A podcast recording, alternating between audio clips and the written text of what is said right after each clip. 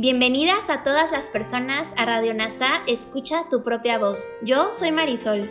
Y yo soy Tere. En Radio NASA le hablamos a todas las personas, no a hombres o mujeres. Te acompañaremos en las lecciones y oraciones de un curso de milagros. Compartiremos reflexiones y entrevistas para aprender juntos sobre NASA y un curso de milagros. Gracias por acompañarnos.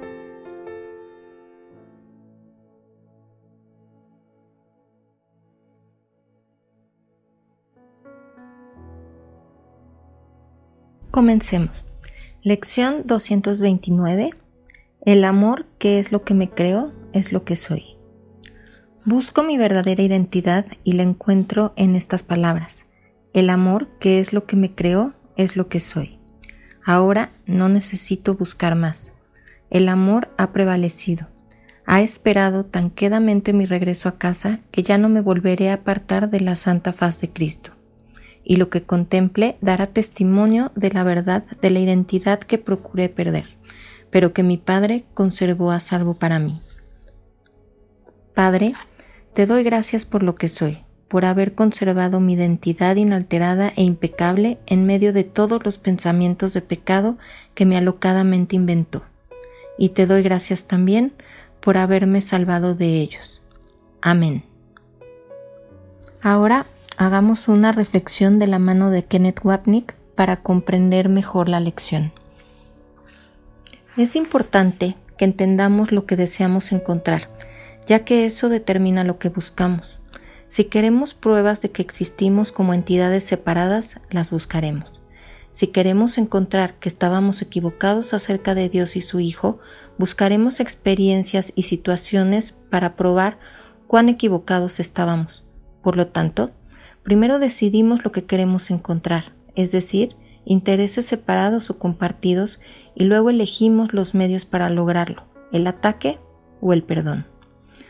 La memoria de mi identidad como Cristo está tranquila en mi mente, no me busca ni me grita, como lo hace mi yo mal creado y separado. Esta memoria no llama literalmente, porque la llamada del Espíritu Santo no está activa, siendo solo la presencia quieta y simple de la verdad en nuestras mentes. Así pedimos a la voz y escuchamos y vemos. ¿Cuál es el significado de lo que veo? Entonces es la respuesta dada y la puerta abierta para que el rostro de Cristo resplandezca sobre el que pide, en inocencia, ver más allá del velo de las viejas ideas y conceptos tan antiguos que tanto tiempo y tan queridos están en contra de la visión de Cristo en ti. Lo que vemos en nuestros hermanos es el rostro inocente de Cristo, porque hemos escuchado el llamado del Espíritu Santo de que nuestros compañeros especiales de amor y odio expresen el amor de Dios o lo pidan. En ese llamado, la filiación está unida, porque compartimos juntos las mismas mentes correctas y equivocadas, y el poder de tomar decisiones para elegir entre las dos. Así somos liberados para despertar del sueño de separación y recordar nuestra identidad como la única creación de amor. En otras palabras, estaba equivocado. Mi mente insensata e imprudente, la fuente de mi aparente vida en la tierra, no tuvo efecto ninguno en mi verdadera vida en el cielo.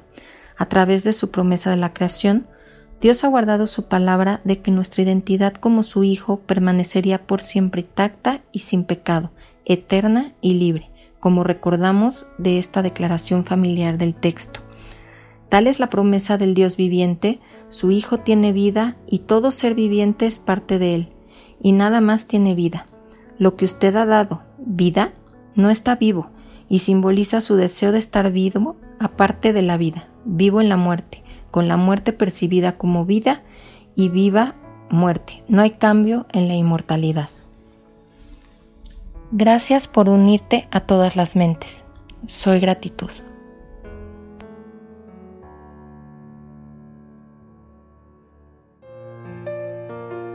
Gracias por unirte a Radio NASA. Escucha tu propia voz.